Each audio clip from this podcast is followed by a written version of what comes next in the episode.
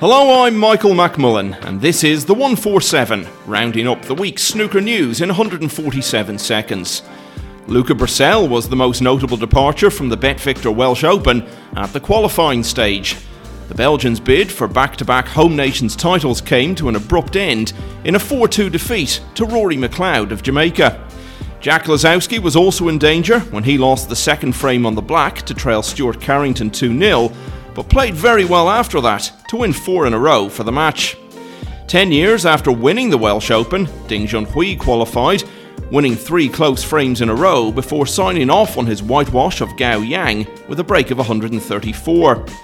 And the former women's world champion Nguyen Yi won her first match on the tour, beating Wu Yizza by 4 frames to 2, and so setting up a last 64 clash with Ali Carter in Newport.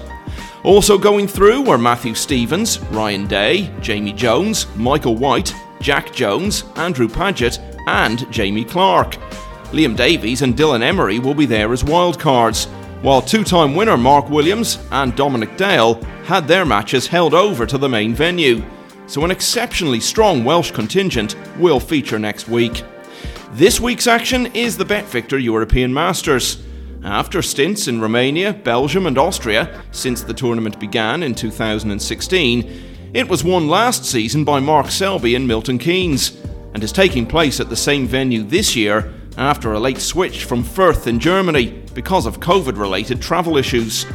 Selby has been speaking at the tournament about his ongoing mental health difficulties. Yeah, not too bad, up and down, still more bad days than good, which is obviously what I'm working on to try and turn that around. So, still doing the online sessions with a doctor from London.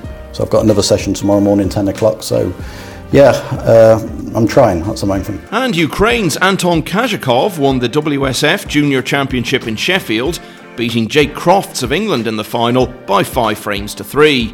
The 17-year-old has now earned a 2-year card to play on the World Snooker Tour from the start of next season, following in the path of fellow Ukrainian Yulian Boyko, who's been on the circuit since 2020.